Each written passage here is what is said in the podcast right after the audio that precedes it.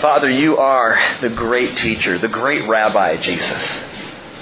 And we love to come and just sit at your feet and listen. Lord, I can imagine all of us just sitting out there on the hills surrounding the Sea of Galilee and some of those grassy amphitheaters with you standing there, the sea at your back, and you begin to teach. And, and we just find ourselves caught up, raptured in your words, in the sound of your voice. Father, the power of the words coming out of our Lord Jesus. And that truly is, is how I feel when we open up the Bible. That we're right there, sitting at your feet.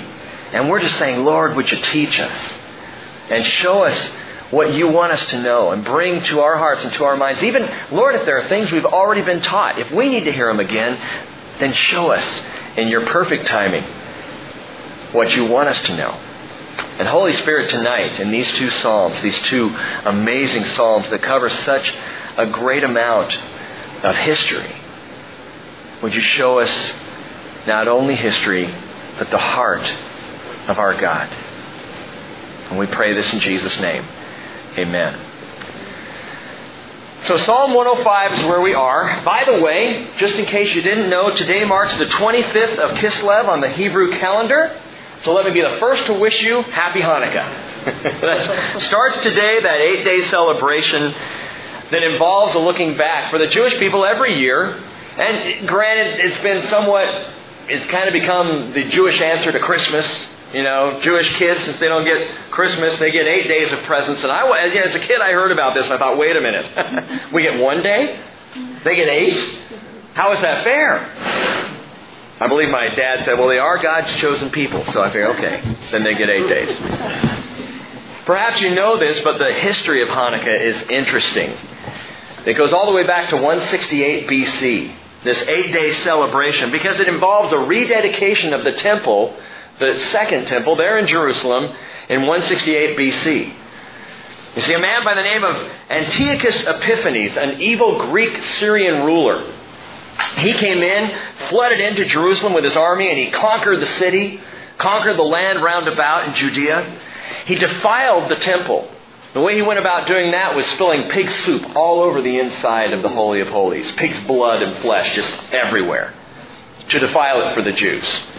And he set up there in the Holy of Holies an idol to the god Jupiter and tried to turn the temple into a place of Zeus and Jupiter worship, worship of the Greek gods. By the way, the setting up and the defiling of the temple, setting up of this idol there, was an early type of something Daniel had predicted. Daniel the prophet, back in Daniel 9:27, called it the abomination of desolation.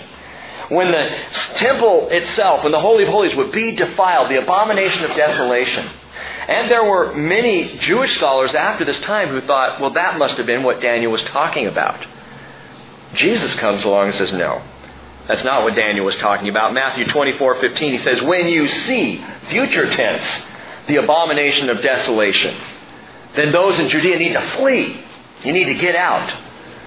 Well, people after that thought maybe it was AD 70, the abomination of desolation, when the temple was destroyed. Problem is, no idol was set up in the temple at that time. Titus didn't come in to set up an idol to any Roman gods. The temple was just burned down. It was not the abomination of desolation. And it has never happened. So this is something yet to come. Jesus points to the tribulation. Paul points to the tribulation for that, saying that that will happen when Antichrist sets himself up as God in the temple. 2 Thessalonians chapter 2 verses 3 and 4. And all that tied back to this one little thing that happened or connected, interestingly, to Hanukkah. Now, the Jewish people celebrating Hanukkah are not thinking about Antichrist. They're thinking about how Antiochus was kicked out of there. And what happened, do you know the story that they got Antiochus and his men out? Judas Maccabees and his, and his sons led a mass revolt, and they freed the Jewish people, and they went about cleansing and rededicating the temple. They got it all cleaned up, and they, they relit the golden lampstand there in the temple, the menorah. But after lighting it, they realized something. We only have a day's worth of oil. And it's going to take at least eight to make the right kind of consecrated oil for the lampstand. And we only have a day, and the lamp's going to go out. But for eight days, they watched as that lampstand burned steadily. One day's worth of oil burned for eight. And the Jewish people, they saw it as a miracle. And so eight nights of Hanukkah celebrated those eight days of the lampstand burning there in the temple, and they believed the miracle occurred as the oil burned steadily. Rick, do you believe that? You might wonder.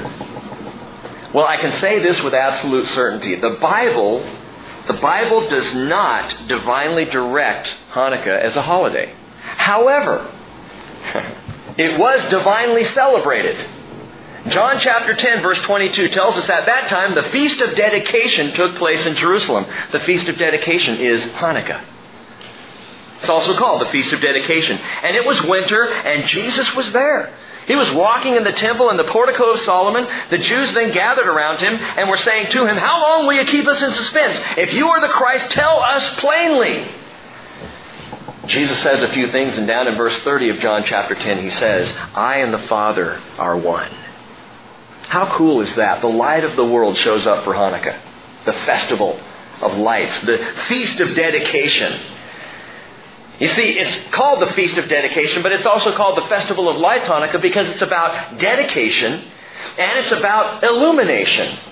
And Jesus, the light of the world, illuminates the Jewish leaders right there at Hanukkah as to who he is, that he is the light of the world. I and the Father are one, and yet the Jewish leaders remained in the dark, looking directly at the face of light, and they missed him for who he was.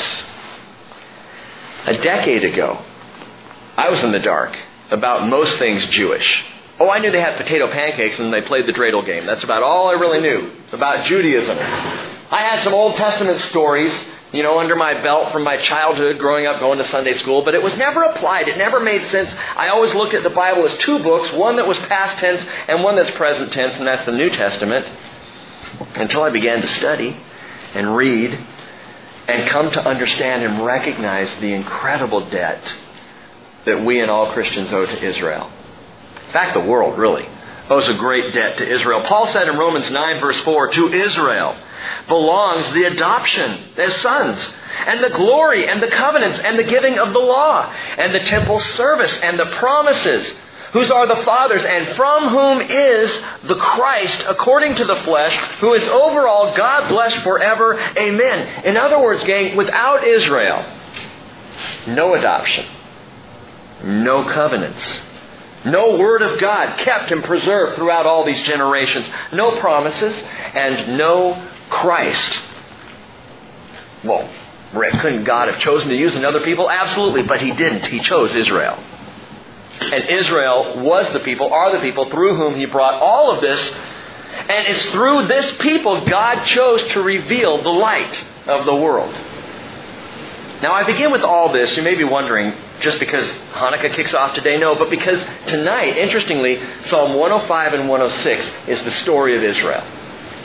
We get to go back and revisit this now. We get to have kind of a review of some things related to Israel. But it's interesting, Psalm 105 and Psalm 106 take a different perspective. Psalm 105 speaks of the faithfulness of God to his people. Whereas Psalm 106 speaks of the fickleness of this people to their God. God's faithfulness, Israel's fickleness. And the scriptures here return us yet again to the significance of Israel and God's program. Israel, God says, I want you to be aware of this. You need to understand. And I don't know about you, but I know a lot of Christians, and myself included for most of my life, who do not or did not understand the significance of Israel and all that God was doing, is doing, and will do. And the Lord says, I want you to be aware. I don't want you to be ignorant of these things. Paul writes in Romans 11 25, I do not want you, brethren, to be uninformed of this mystery, so that you will not be wise in your own estimation, that a partial hardening has happened to Israel until the fullness of the Gentiles has come in, and so all Israel will be saved. Now, it's ironic to me that today marks the beginning of Hanukkah, the feast of illumination and dedication because as we read through this, what I believe you'll see and you'll recognize is God calls all people to be dedicated to Him, and through our dedication to Him, to have lives illuminated by His Spirit and in the truth. Dedication and illumination. Great themes that we're going to come back to again and again tonight as we go through these two Psalms. dedication, illumination. Let's look at Psalm 105. It's a psalm of David. Now, David's name is not attached to it, but we know this is a Psalm of David because if you were around, oh, about a year and a half ago, we were studying through 1st and 2nd Chronicles. And in 1st Chronicles chapter 16, we read part of Psalm 105 already. 1 Chronicles 16 recounts that story of, of David bringing the Ark of the Covenant up to Jerusalem the right way, the correct way.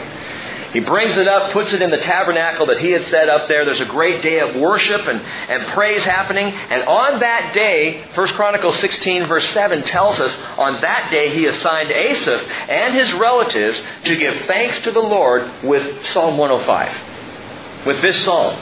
1 Chronicles 16 verses 8 through 22, word for word, precisely record the first 15 verses of Psalm 105. So we know that David wrote this. So listen in, verse 1. Oh, give thanks to the Lord and call upon his name. Make known his deeds among the peoples. Sing to him. Sing praises to him. Speak of all his wonders. Glory in his holy name. Let the heart of those who seek the Lord be glad. You know, what's interesting is before we had a Great Commission, Israel had one. Israel had the original Great Commission to make known his deeds among the people, as the psalmist, as David proclaims here, to speak of all his wonders. This was not about Israel holding it in and keeping all this truth to themselves. The plan, the design, the call that God put on their lives was to be a light in the world. Isaiah 49, verse 6. The Lord said, It's too small a thing that you should be my servant to raise up the tribes of Jacob and to restore the preserved ones of Israel. I will also make you a light of the nations, so that my salvation may reach to the end of the earth. A light to the nations. Israel, that's the call. But there's a key that I believe is missed or was missed by the Jewish people. A key to being a light to the world, a key to keeping a great commission. And seeing as we have a great commission to go into all the world and make disciples, Jesus calls us to that, Matthew 28, 18 through 20. We would do well to understand this. How do we go about keeping the Great Commission? How do we go about speaking the truth? How do we generate that in this world, in our lives? Look at verse 4. Seek the Lord and His strength. Seek His face continually. You want to be an effective light in the world, you got to be plugged into the source. You want to bring the truth of Jesus to the world, you've got to be seeking Him, His strength, His face continually. And this is something we sometimes lose.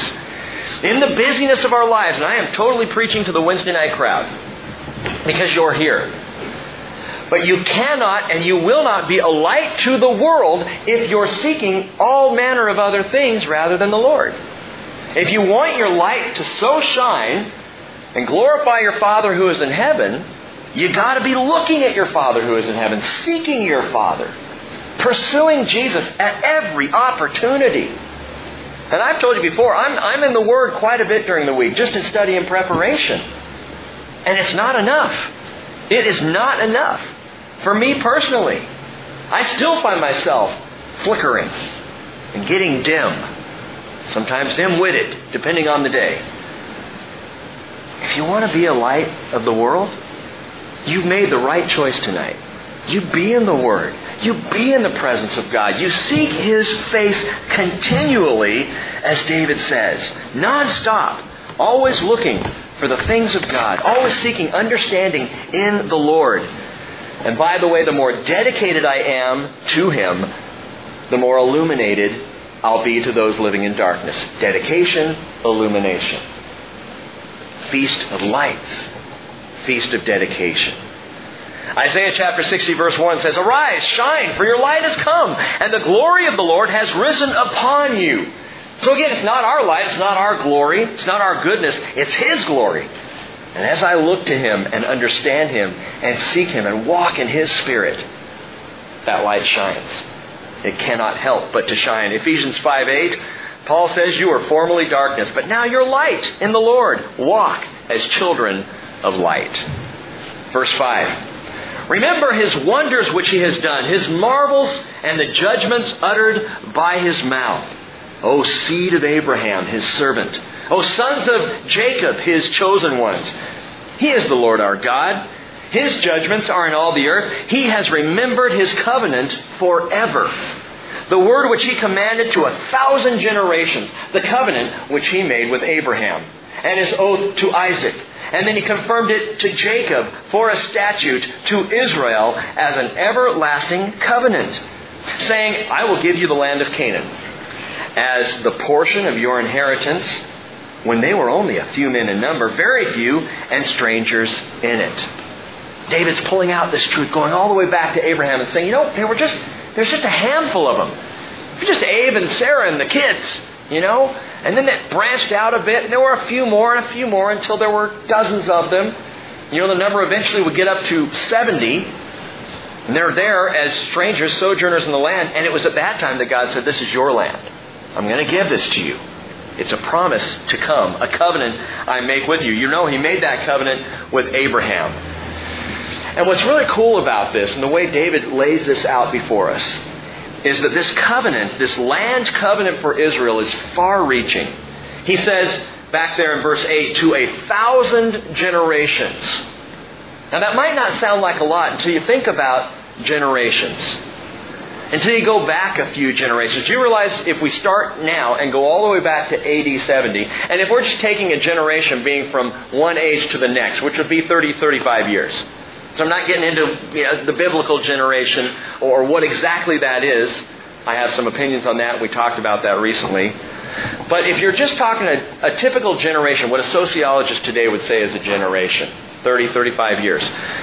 Go back all the way to AD 70 and you have just gone about 60 generations. Go back all the way to the day of Abraham, and you've gone about 120 generations. And God says, My covenant is to thousands.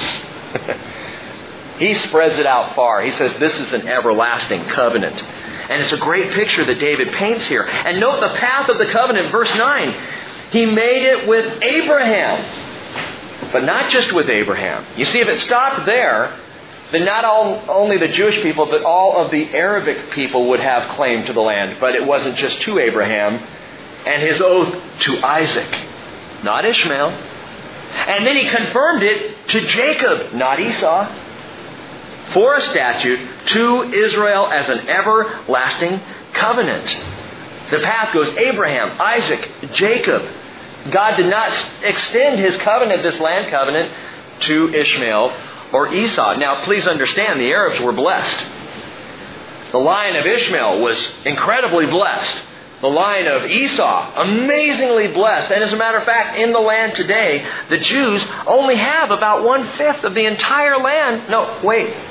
One fifth of one percent of the entire Middle East is that little postage stamp Israel the rest of the land, with all the oil and riches and wealth that comes with it. All of that given to Ishmael and Esau. But God said, This land, this little postage stamp, that's for my people Israel, Abraham, through Isaac, through Jacob, so that no one would misunderstand.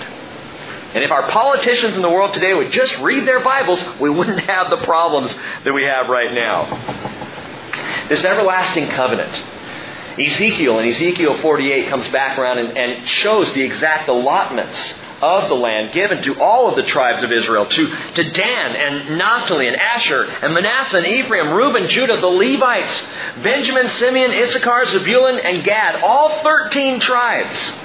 13. I thought there were 12 tribes of Israel. Well, actually, there are 13.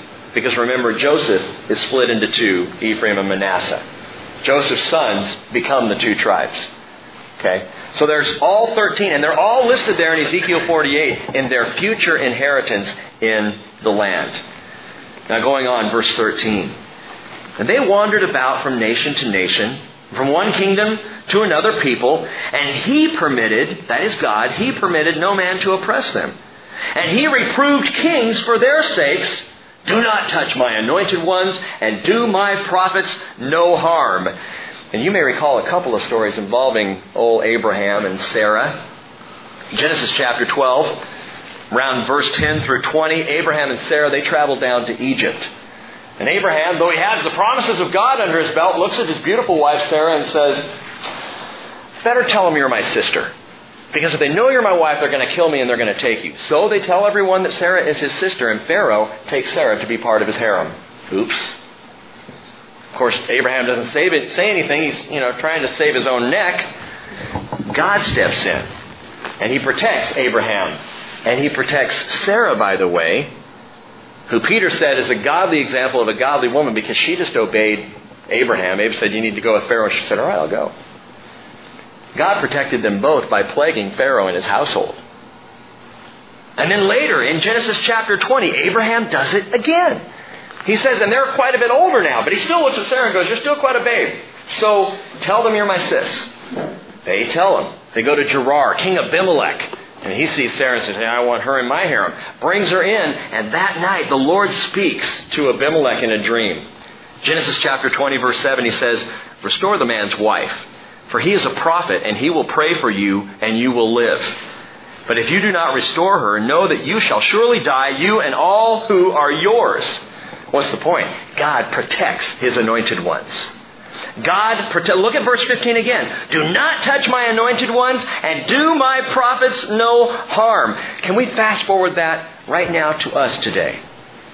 Because John, the apostle in 1 John 2.20 says, you have an anointing from the Holy One and you know.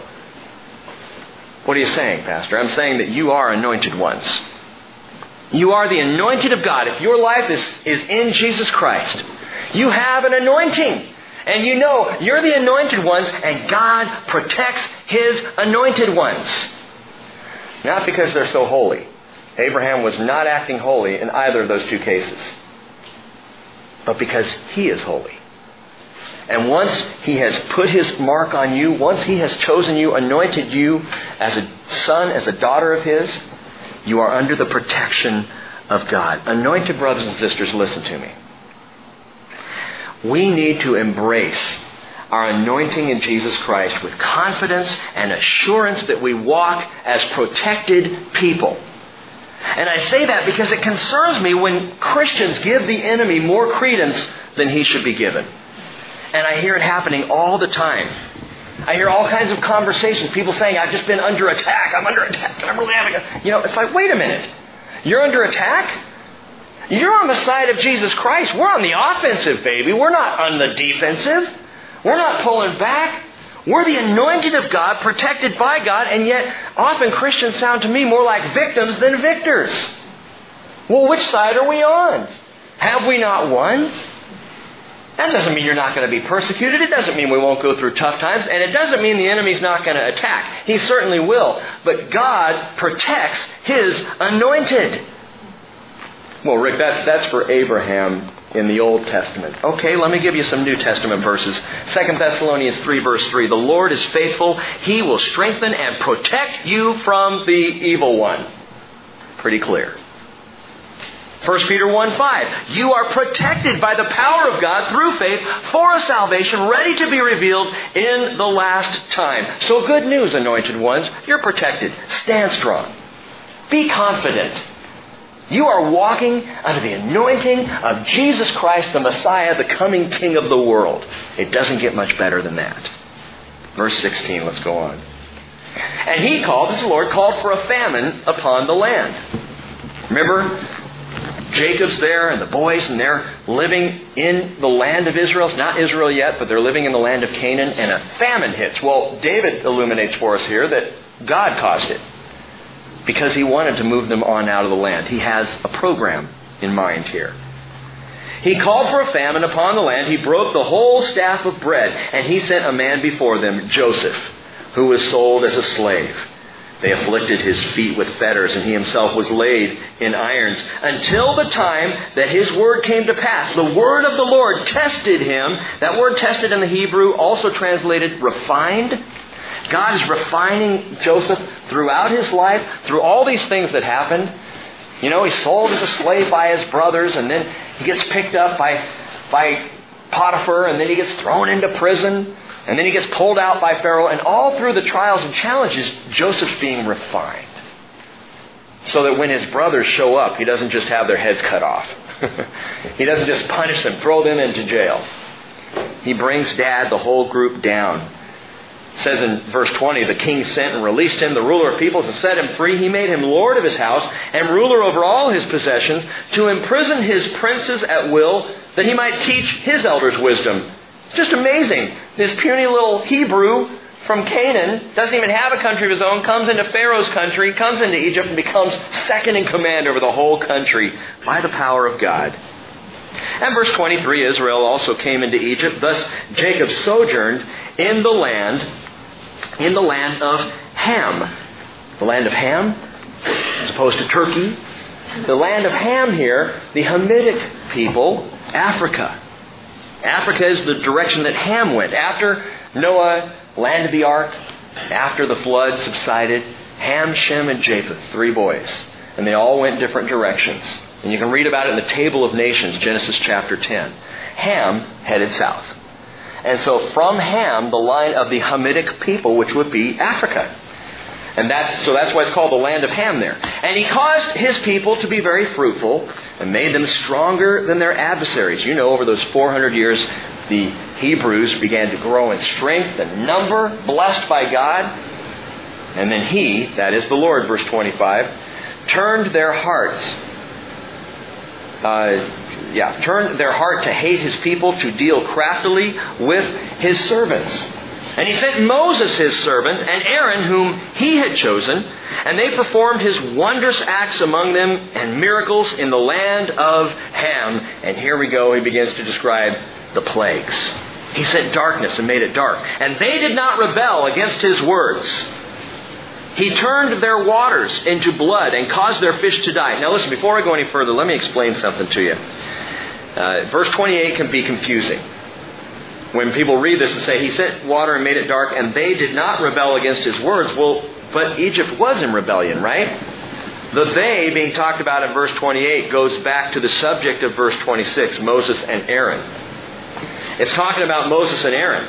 So we read, He sent darkness and made it dark, and they, Moses and Aaron, did not rebel against God's words. In other words, even though God's judgments on Egypt were severe, Moses and Aaron said, Okay, Lord, if this is what you want us to say, we'll say it. If this is what you want us to do, we will do it. I had never thought about this before. But can you imagine being Moses? And God saying, All right, Moses, I want you and Aaron to go out to the edge of the Nile, and I want you to strike the water with Aaron's staff, and I'm going to turn it to blood. Really? I mean, do you think possibly in the human mind of Moses or Aaron at any point they might have gone, ooh, it's kind of gross. I'm going to bring frogs out of the Nile all over Egypt. But I don't like frogs, Lord. Is there another way? Gnats, flies, all the, the plagues. These were serious. These were life destroying things. And yet Moses and Aaron had the faith to say, Lord, if you say it, we'll do it. And it doesn't matter what it is, and it doesn't matter what it looks like. We will do it if you call us to it. And they did not rebel against his words. He turned their waters into blood and caused their fish to die. And their land swarmed with frogs, even in the chambers of their kings. You're throwing back the covers to go to bed? Ribbit. He spoke, and there came a swarm of flies and gnats in all their territory. And he gave them hail for rain and flaming fire in their land. He struck down their vines and also their fig trees and shattered the trees of their territory. He spoke, and locusts came, and young locusts, even without number, and ate up all the vegetation in their land and ate up the fruit of their ground. He also struck down all the firstborn in their land, the firstfruits of all their vigor. The ten plagues laid out there. And notice what, what David has been saying throughout this psalm. Over and over and over. Everything describing Israel, everything that happened with Israel, he ascribes to God. He says again and again, He sent Moses. His wondrous acts were performed. He sent darkness. He turned water to blood. He spoke. He gave. He struck. He spoke. All the way down. I just highlighted all the He's in Psalm 105 because it's all about God and His faithfulness to this people. Then he brought them out, verse 37, with silver and gold. And among his tribes, there was not one who stumbled. Cecil, Cecil B. DeMille got it wrong. Because if you watch the movie, you know, with Charlton Heston as Moses, they're all coming out, and there are some people that stumbled as they were traveling, not according to the Word of God. he protected even their feet as they wandered along. Egypt was glad when they departed. Yeah, no kidding. For the, bre- the dread of them had fallen upon them, and he spread a cloud for a covering and a fire to illumine by night. That is so powerful there. And it's so compassionate too. Isn't that great that God looked at his people and said, You're going to be out in the desert. I'll give you I'll give you some shade. And at night it's going to be cold, so let me give you some fire for warmth and for light that you can see where you are. And they asked, and he brought quail and satisfied them with the bread of heaven, of course, manna. He opened the rock and water flowed out. It ran in the dry places like a river. For he remembered his holy word with Abraham his servant, and he brought forth his people with joy, his chosen ones with a joyful shout. I like that. He brought forth his people. The picture there is birth, gang. He birthed his people with joy. And that's always how God births a people. When you were born again, it was a moment of great joy in heaven. It was a shout of joy as the angels rejoiced to know that you now were part of the team. You now were born again. And he gave them also the lands of the nations that they might take possession of the fruit of the people's labor, so that they might keep his statutes and observe his laws. Praise the Lord! And anytime you see praise the Lord in the New American Standard Translation, it's hallelujah. Hallelujah, this psalm ends. Hallelujah, it closes out. The song of the birthing of a nation by God. And now we come to Psalm 106, a poem of the betrayal of the nation against God. Psalm 105 about the faithfulness of the Lord. Psalm 106 about the flickering fickleness of Israel. Watch now as this people, called to illuminate the world, barely seem able to stay lit. The contrast is stunning. Praise the Lord, verse 1. Oh, give thanks to the Lord, for he is good, for his loving kindness is everlasting. Who can speak of the mighty deeds of the Lord? Or who can show forth all his praise? How blessed are those who keep justice, who practice righteousness at all times. Remember me, O Lord, in your favor toward your people.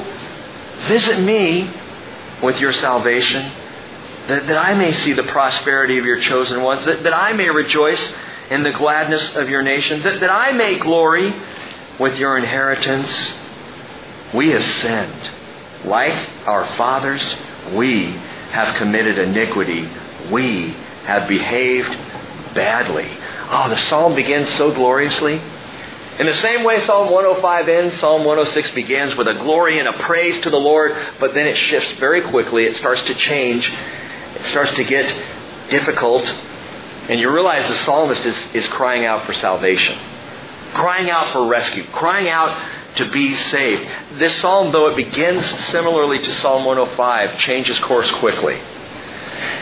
Verses 4 through 6 and the rest of the psalm seem to indicate that this psalm was not penned by David, but was penned during or after the captivity in Babylon. This is a, a, later psalm put together, paired with Psalm 105, and paired beautifully. It belongs here. But perhaps Daniel wrote it. Or something, maybe Jeremiah, or, or even the eight Levites. I know you all remember the eight Levites. If you go back to Nehemiah chapter 9, there's a song sung by eight Levites, and they're all named in Nehemiah chapter 9, and they sing the song, and the song is very similar to Psalm 106.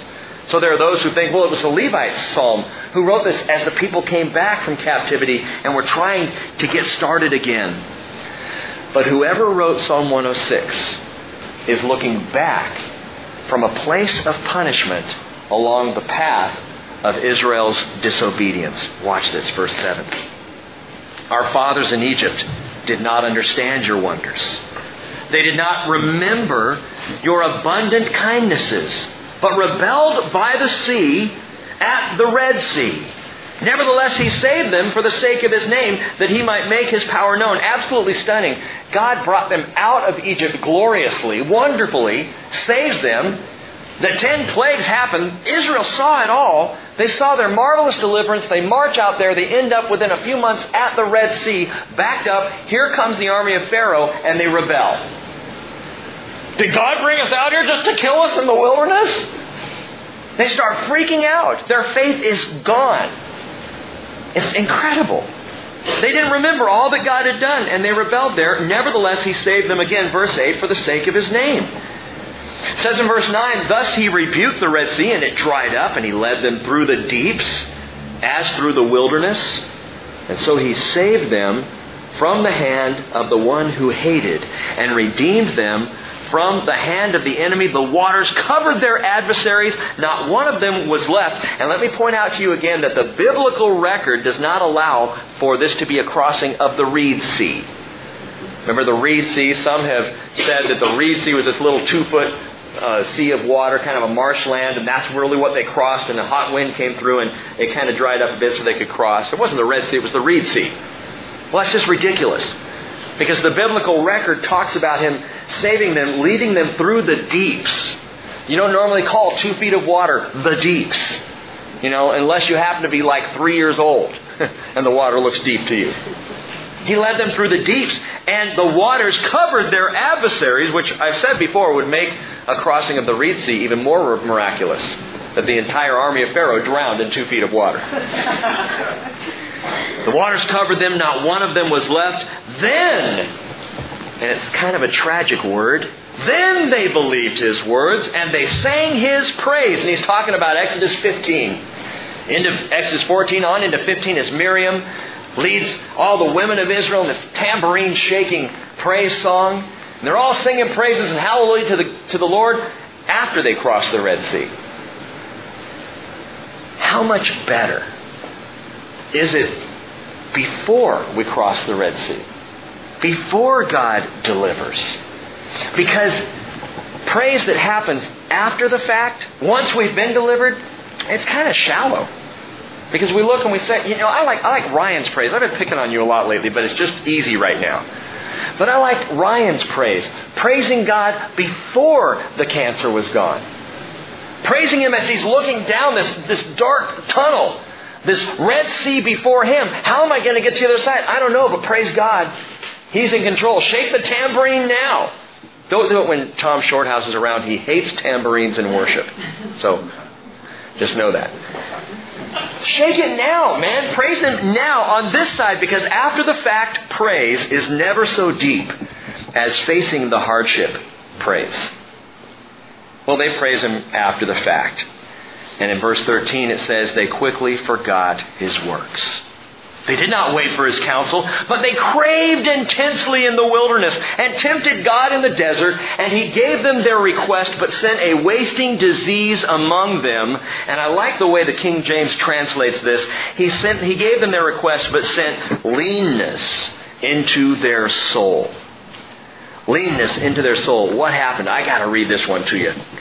You may remember Numbers chapter 11 if you want to flip back there quickly, or you can just listen.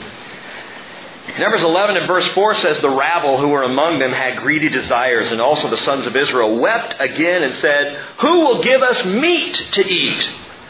Well, we remember the fish which we used to eat free in Egypt. The cucumbers and the melons and the leeks and the onions and the garlic and Mediterranean food. And they're saying, We remember all that good food and that meat that we have back there. There's no meat out here.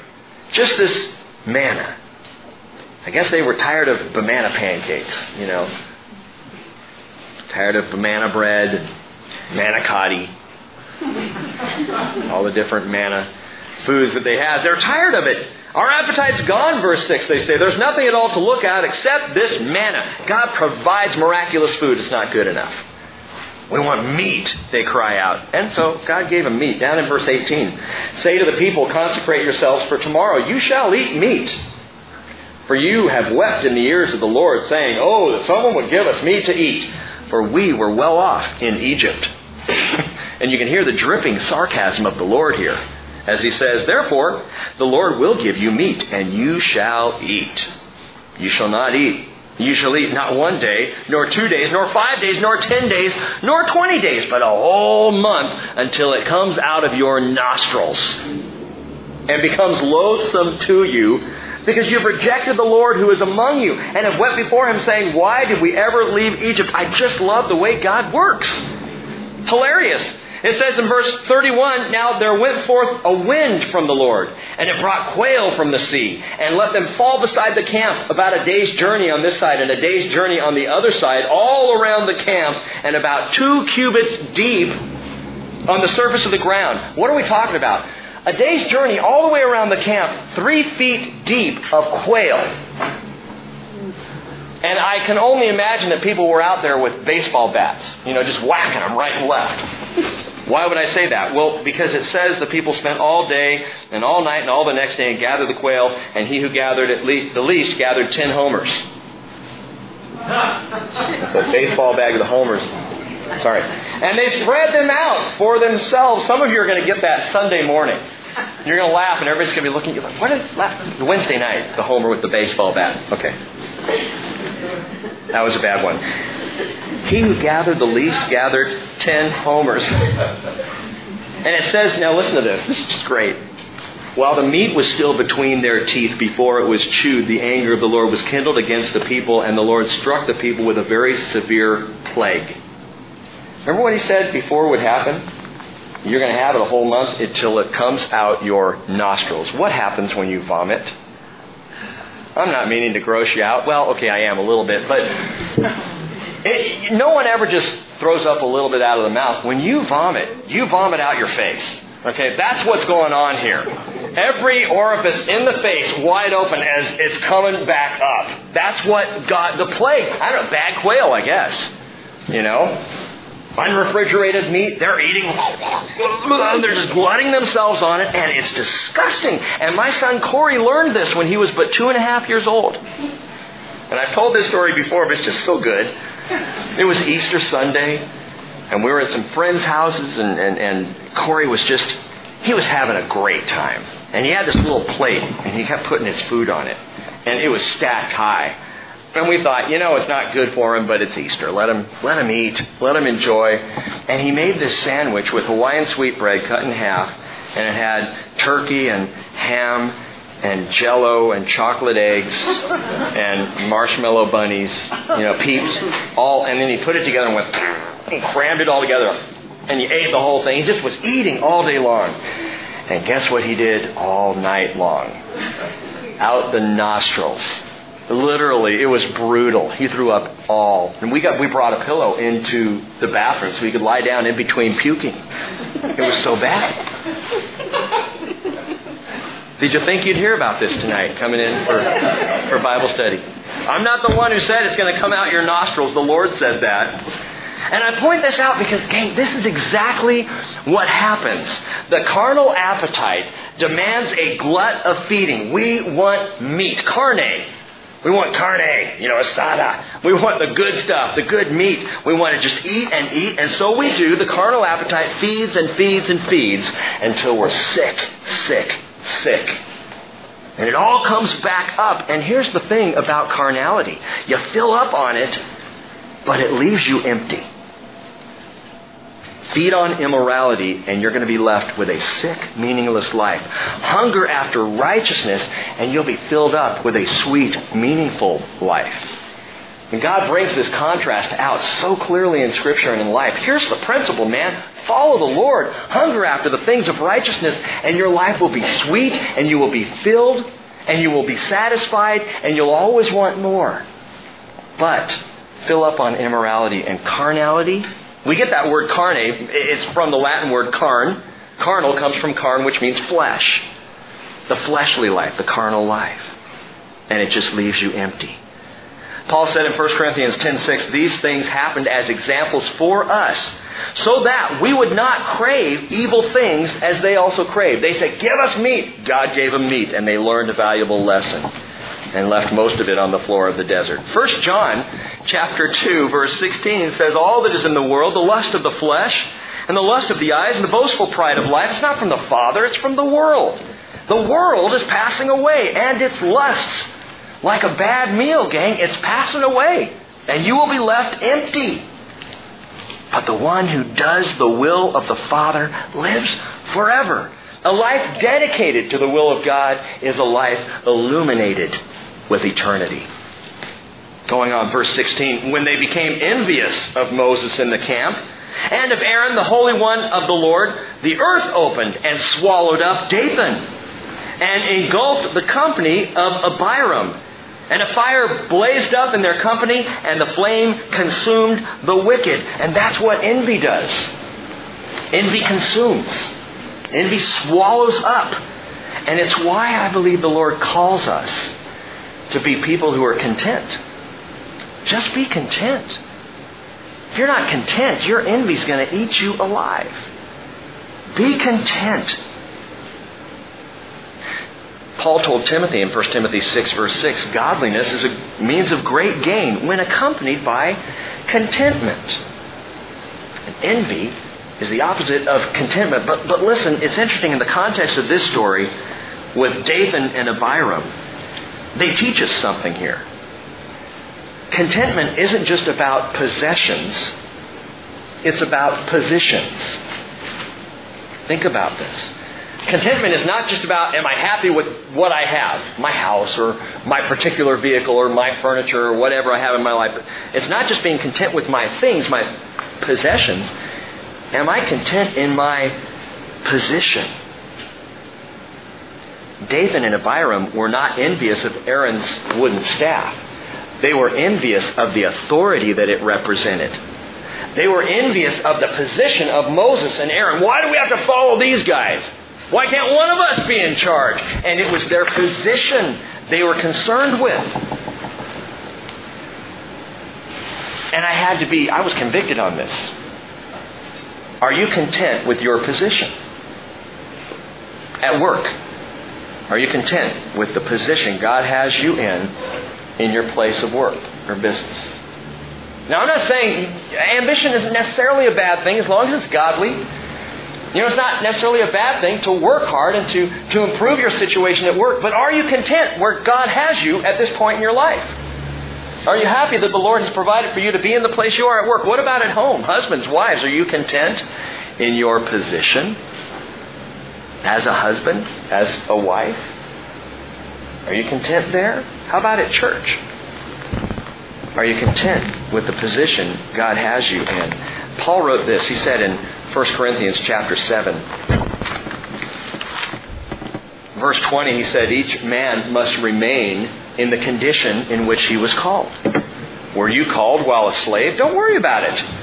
But if you're also able to become free, rather do that. For he who was called in the Lord while a slave is the Lord's freed man. Likewise, who, he who is called while a free man is a slave of Christ. I like that. He says, You were bought with a price. Do not become slaves of men. Brethren, each one is to remain with God in that condition in which he was called.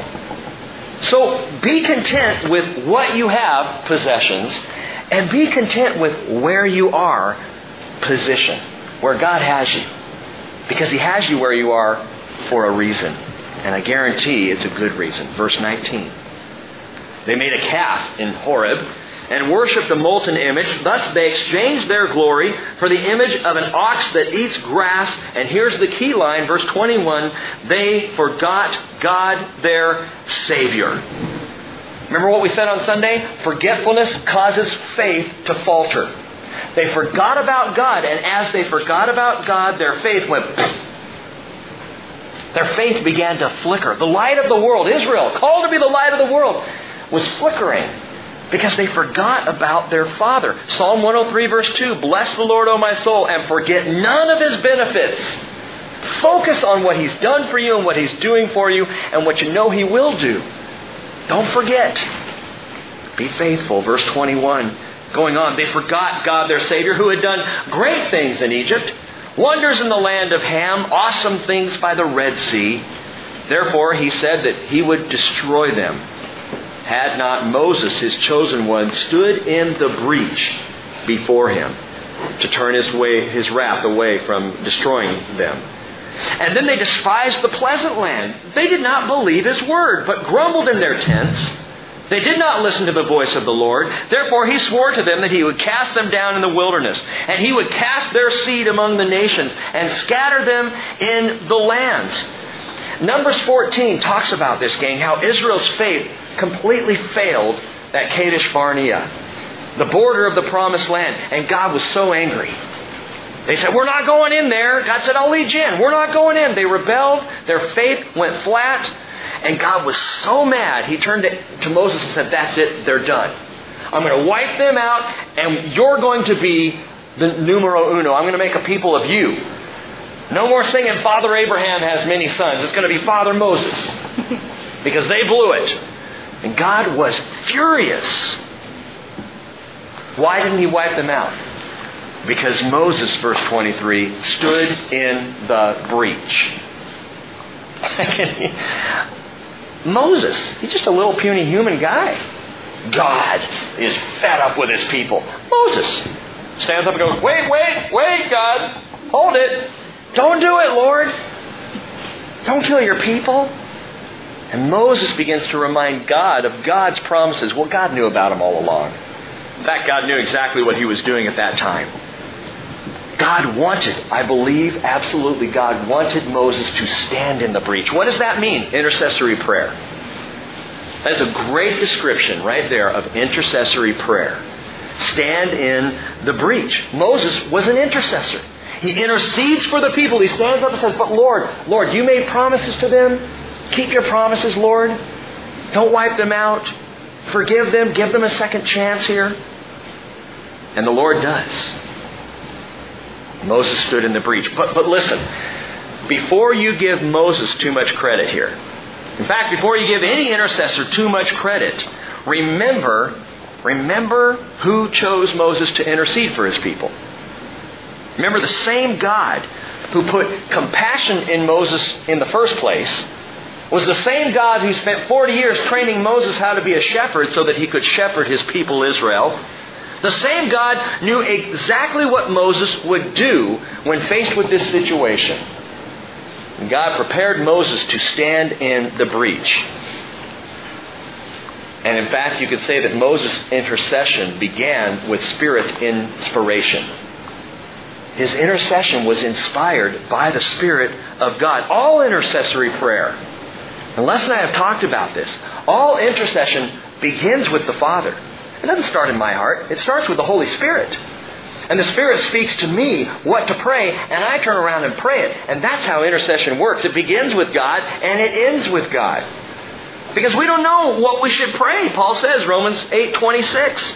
But the Spirit Himself intercedes for us with groanings too deep for words.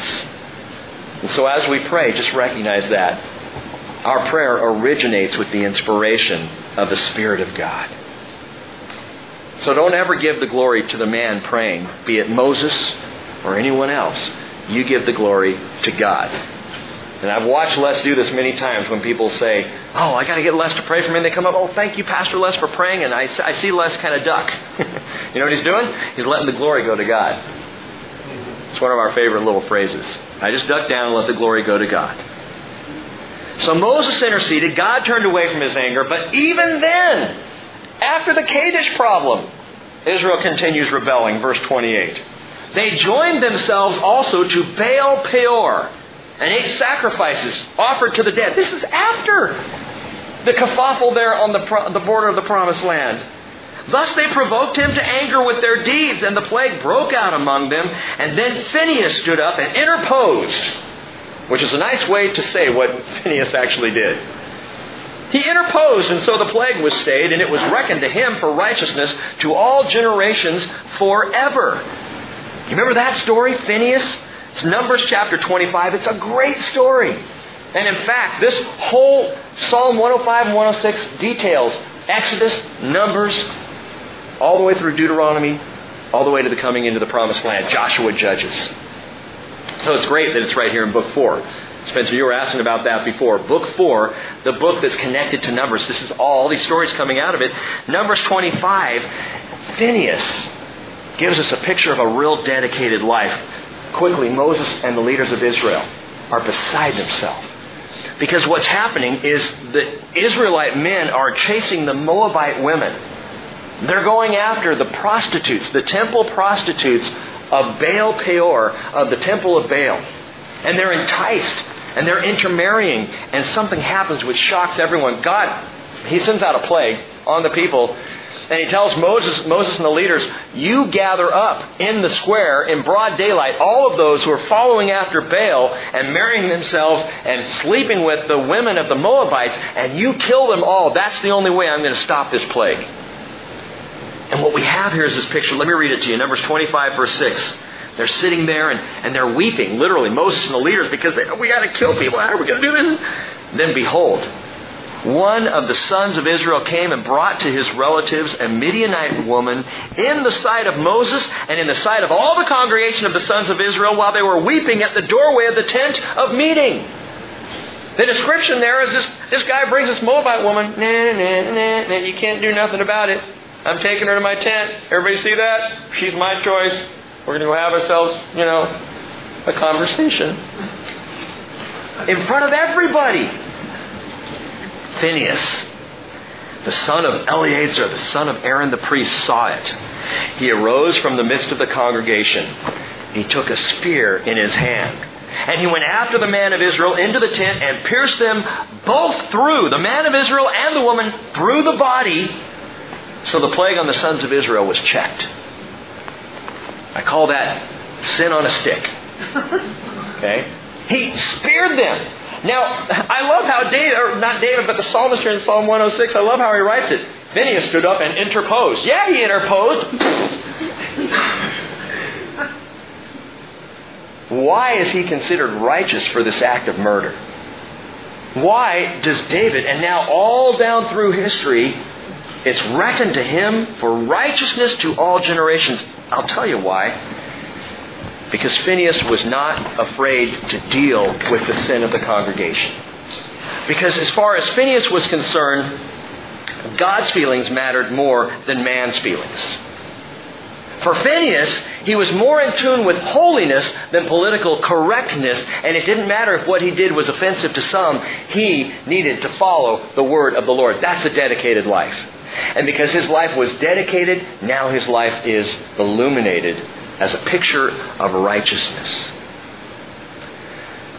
But how, after all that had happened to them, how did Israel end up in this mess at Baal Peor? How did they end up flickering yet again? There's another backstory. You got to go further back. King Balak of the Moabites, big kid, this guy was huge. King Balak, his, his coffin was described to be like the size of a piano case. I mean, it was huge. And King Balak hires Balaam, this kind of namby-pamby prophet, but he hires him, the seer, to curse Israel. And it's a marvelous story. Again, in Numbers 23 and 24, Balaam's hired, and he goes up to a ridge above the encampment of Israel, and he opens his mouth to curse, and blessing comes out. And he can't even stop himself. Not once, not twice, but three times. Clears his throat. okay, let, let, me try again. We'll get this Balak. And Balak's getting madder each time, and he opens up his mouth and blessing, blessing, blessing for Israel. and a third time. Let me just try one more. We'll get this. Blessing, blessing, blessing. it's wonderful.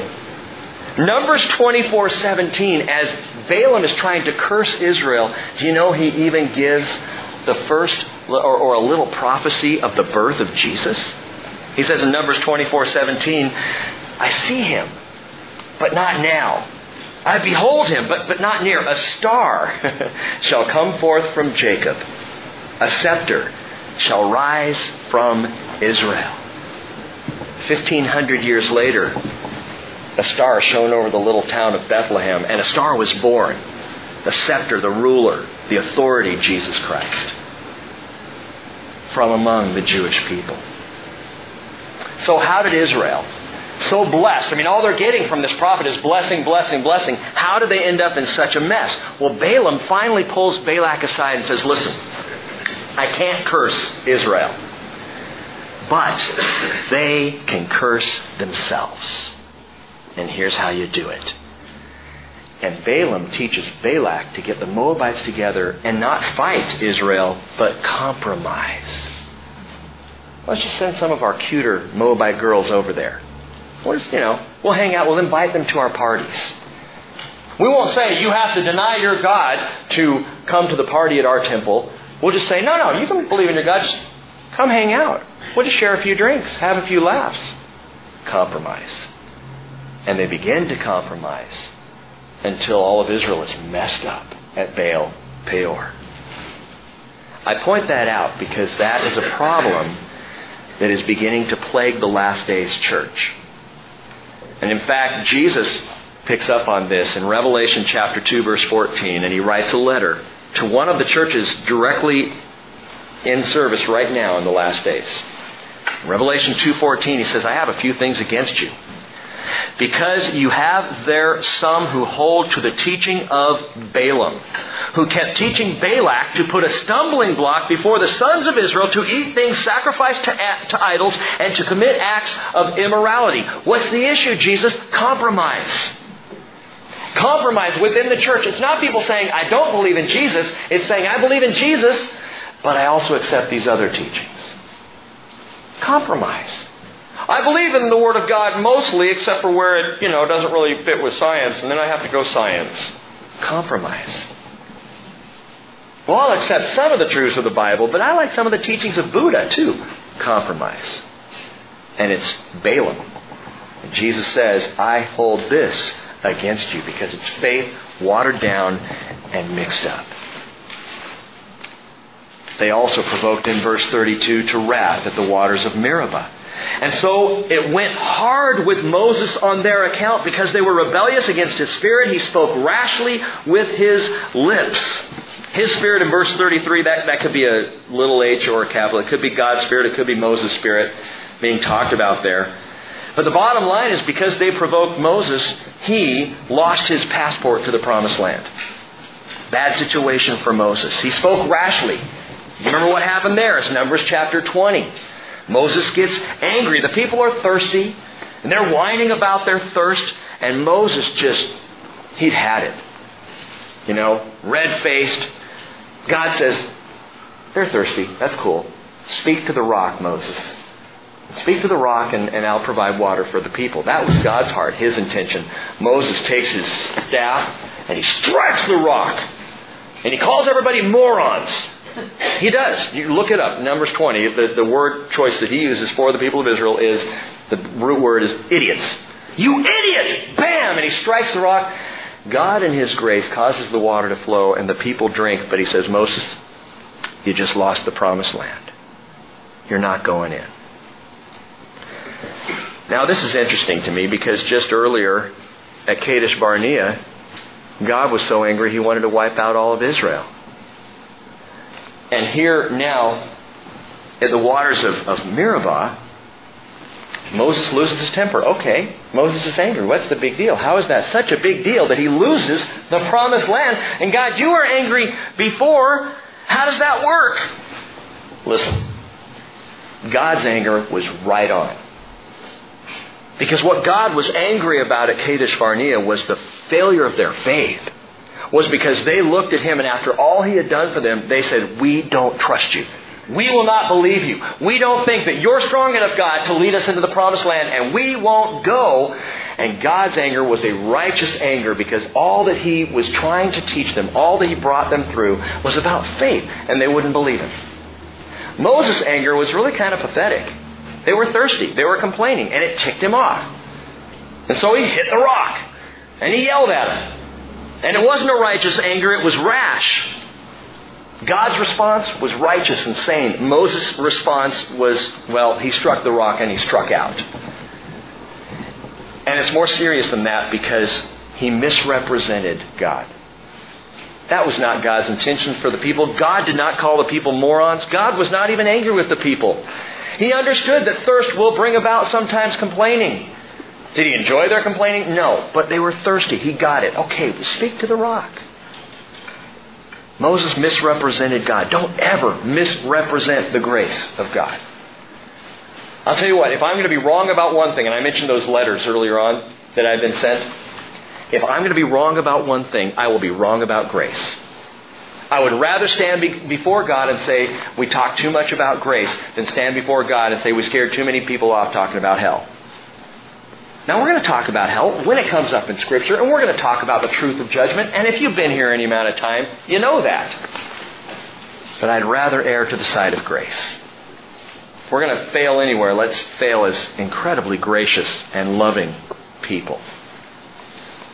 Moses misrepresented a gracious God. And you know what else he did? He messed up a glorious prophecy. If Moses had done what God told him to do, consider the picture. Paul says in 1 Corinthians 10, verse 4, the rock was Christ. The rock was Christ. The rock out of which the water flowed was a picture of Jesus. So consider this. The first time the people are thirsty, God says, Moses, strike the rock. He struck the rock and the water flowed. Now, if Moses had followed the picture, Jesus, the first time God said, strike the rock, just as Christ, our rock, was struck on the cross. He was struck, and the water flowed out of his body along with blood, signifying his death that he would die one time. One time the rock was going to be struck, and Christ would die once. The second time, what does God say to Moses? Speak to the rock, and the water will flow. And had Moses done so, the picture we would have he who believes in me, Jesus said, from his innermost being will flow rivers of living water, the Holy Spirit. All you have to do, Christians, we walk with the Lord. You need more of His Spirit? Ask. Speak to the rock. Moses hit the rock and messed up a really cool prophecy in doing so. He didn't see what he was doing because of his rashness. We don't always know what the purposes of God are. Moses couldn't possibly have put together what God was trying to paint, that marvelous picture of Christ, the rock. But when we misrepresent the nature and character of God, we certainly can mess up his purposes. We can confuse them, at least for other people. Well, the years of wandering ended, and Israel entered the land. We're almost done, verse 34. They did not destroy the peoples. Remember, God told them with Joshua, you go in there and you wipe them out. Why? They were wicked, evil. It was a bad state there. In fact, listen, as the Lord commanded them, they, they didn't do it. Verse 35, but they mingled with the nations and learned their practices and served their idols, which became a snare to them. They even sacrificed their sons and their daughters to the demons and shed innocent blood, the blood of their sons and their daughters, whom they sacrificed to the idols of Canaan, and the land was polluted with their blood. Did you, did you see in the news? I couldn't believe this. In Virginia, at um, Tyson's Corner Mall, just a couple of days ago, perhaps maybe yesterday, a family was walking across an overpass from the mall to the parking garage, about three stories up, and a grandma picked up the two year old child and threw it off and killed her. Unbelievable. I read this. What? And they don't know why. That's all, all, you know, investigation trying to figure out what was her motive. Why would she do something as horrendous as this? Listen, I tell you that to shock you for this reason. They sacrificed their sons and daughters. Don't look at this as some Old Testament thing that, well, yeah, it's, it's, sick, but it's so far back in history, it really doesn't have impact. They killed their sons and daughters, just like that grandma did. How can you do that? How is it possible? They sacrificed them to the idols of Canaan. The land was polluted with blood. They became unclean in their practices, and they played the harlot in their deeds. How can you do this? Now, listen, I've got to comment on this one thing. The sacrifices describe Molech worship. And we've talked about that before. Molech was that big iron idol, and his belly was a furnace, and his arms would be heated up, sizzling red hot, and they would put infants on the arms of Molech to sacrifice them. And they would sizzle and burn and fall into the furnace, and that was the sacrifice of Molech. But, as horrible as that sounds, in the day, it was actually considered quite intellectually sound. A very sane practice for it would appease Molech and bring about success. Besides the fact that the Canaanites taught they weren't actually killing a child. That the spirit of that child would immediately just move on to the next, thus making that child nothing more than a, a sacrifice of flesh, not a real child.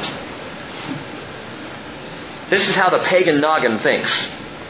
Okay, it's all worked out here. The spirit of the child goes on to the next child. And American culture believes the same thing. We're doing the same thing. Abort the fetus, it's not really a child. It's just flesh. It's just a blob of tissue. It's not a child, it's a choice. you heard that one? It's not an altar, it's a clinic. And besides, you have to sacrifice this child because it'll mess up your life otherwise, and you want to be successful, right? You want to have a, a good life. We're doing the same thing. I know that's harsh, but it's just no different. Verse 40. Therefore, the anger of the Lord was kindled against his people, and he abhorred his inheritance. And then he gave them into the hand of the nations, and those who hated them ruled over them. Their enemies also oppressed them, and they were subdued under their power. Many times he would deliver them. They, however, were rebellious in their counsel, and so sank down in their iniquity. The psalmist just laying it out. Man, it was bad. Nevertheless, and here's where the table turns. He looked upon their distress, when he heard their cry, and he remembered his covenant for their sake, and relented according to the greatness of his loving kindness, his grace. I don't think you can talk too much about grace. It should be grace, grace, grace, grace, love, love, love. Because without that, we have no hope, no chance. He made them objects of compassion in the presence of all their captors. Incredible for all we've just read and the horrific things that Israel did, and the stupid mistakes, and the failures, and the abject sin, God made them objects of compassion to their captors. God looked at his people and said, In spite of all this, for the sake of my name and my character, I am going to show you grace. Do you see what the psalmist is doing here? In Psalm 106, he's saying, Lord, we've sinned. But they did too and you forgave them. Lord, we, we flickered in our fickleness, but so did they, and you remained faithful. The psalmist here, as he tells the whole story of Israel from the human sinful perspective, in contrast to the godly perspective in Psalm 105, the psalmist is, is here saying, Lord, I am appealing to your grace. If you could be gracious with our forefathers, I know you're gracious by nature, and you will be gracious to us as well. And that's why we talk about grace so much here. That's, that's why the grace of Jesus Christ is paramount in the fellowship of believers. Our only appeal is His loving kindness. Our only hope is His grace. Psalm 105 and 106 say the exact same thing that in spite of our faithless, fickle, flickering tendencies, God is a God of absolute faithfulness and amazing grace. And so the psalmist ends, Save us, O Lord our God. Gather us from among the nations to give thanks to your holy name and glory in your praise. Blessed be the Lord, the God of Israel, from everlasting even to everlasting. And let all the people say, Amen. Hallelujah. Praise the Lord. And that final hallelujah concludes Book 4 of the Psalms. Sunday we pick up Book 5, the Deuteronomic section of the Psalms. Let me end with, with this. I landed hard on the issue of abortion because it's such a tragic issue in our country. And yet I recognize that there are those who have abortion in their past. And I don't know if it was any of you. I really don't know. I'm, I'm not sure, and I may just be speaking to someone who's going to hear this on, a, on the website at another time. But the reality is, as, as tragic a decision as that is, it is forgivable.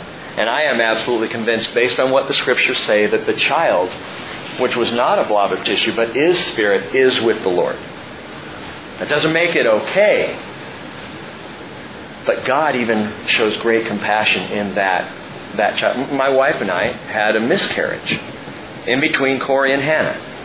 I believe I'll see, see that child someday. And so if you've ever been in the position, ladies, where you've made that choice, or men, where you've unfortunately been with a woman and encouraged her to make that choice, it's wrong, it's sin, but it's forgivable, and your peace is in knowing that God is greater even than our worst failures. I just want to end with this question Does God ever forget his people? He just doesn't forget. He never forgets. Can a woman forget her nursing child and have no compassion on the son of her womb? God says, Isaiah 49 15, even these may forget, but I will not forget you. And Israel's the picture of that of a God who keeps a promise to a people no matter how much they have messed it up. And I say, praise God, because no matter how much I've messed it up in my life, He hasn't forgotten me. And His grace still extends to me. And after this psalm was written, Psalm 106, roughly 250 years of silence passed. From the last Hebrew prophet, Malachi, suddenly things got very quiet. Even scholars today call the time between the Testaments, between Malachi and then the, the coming of Jesus in the New Testament and John the Baptist, they call those the silent years. Israel began to wonder, has God forgotten us? And then the miracle occurred. There in 168, the miracle. A day's worth of oil burning for eight days. Yeah, I, I do believe it was miraculous. I do believe that in that small miracle, God was saying, I haven't forgotten. I've got a plan. I'm doing something here. I have not forgotten my people. And so today, the world over, Jewish people celebrate Hanukkah. Feast of dedication, feast of illumination. Israel, that had the opportunity to be the light of the world, but their rebellion overshadowed their dedication, and so they flickered. And yet God still did not forget.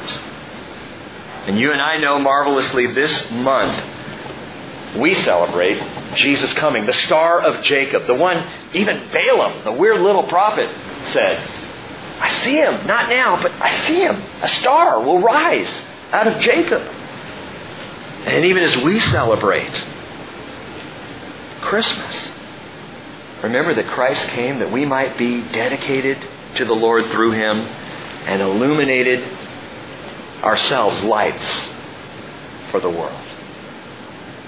Matthew 5:16 Let your light shine before men in such a way that they may see your good works and glorify your Father which is in heaven. And Father, I pray for illumination even, Lord, as you draw us forward in dedication, we have seen a marvelous story, the whole gamut of the story of Israel, Lord, from your calling Abraham all the way to bringing to the promised land and beyond. And God, you have shown yourself faithful across the years and decades and centuries and millennia of this world. You have shown yourself faithful to your people Israel and faithful, Lord Jesus, to your people, the church. May we learn to be dedicated and faithful to you by the power of your Spirit within us, illuminated, Lord, that we can be the light to the world that you've called us to be. In Jesus' name, amen.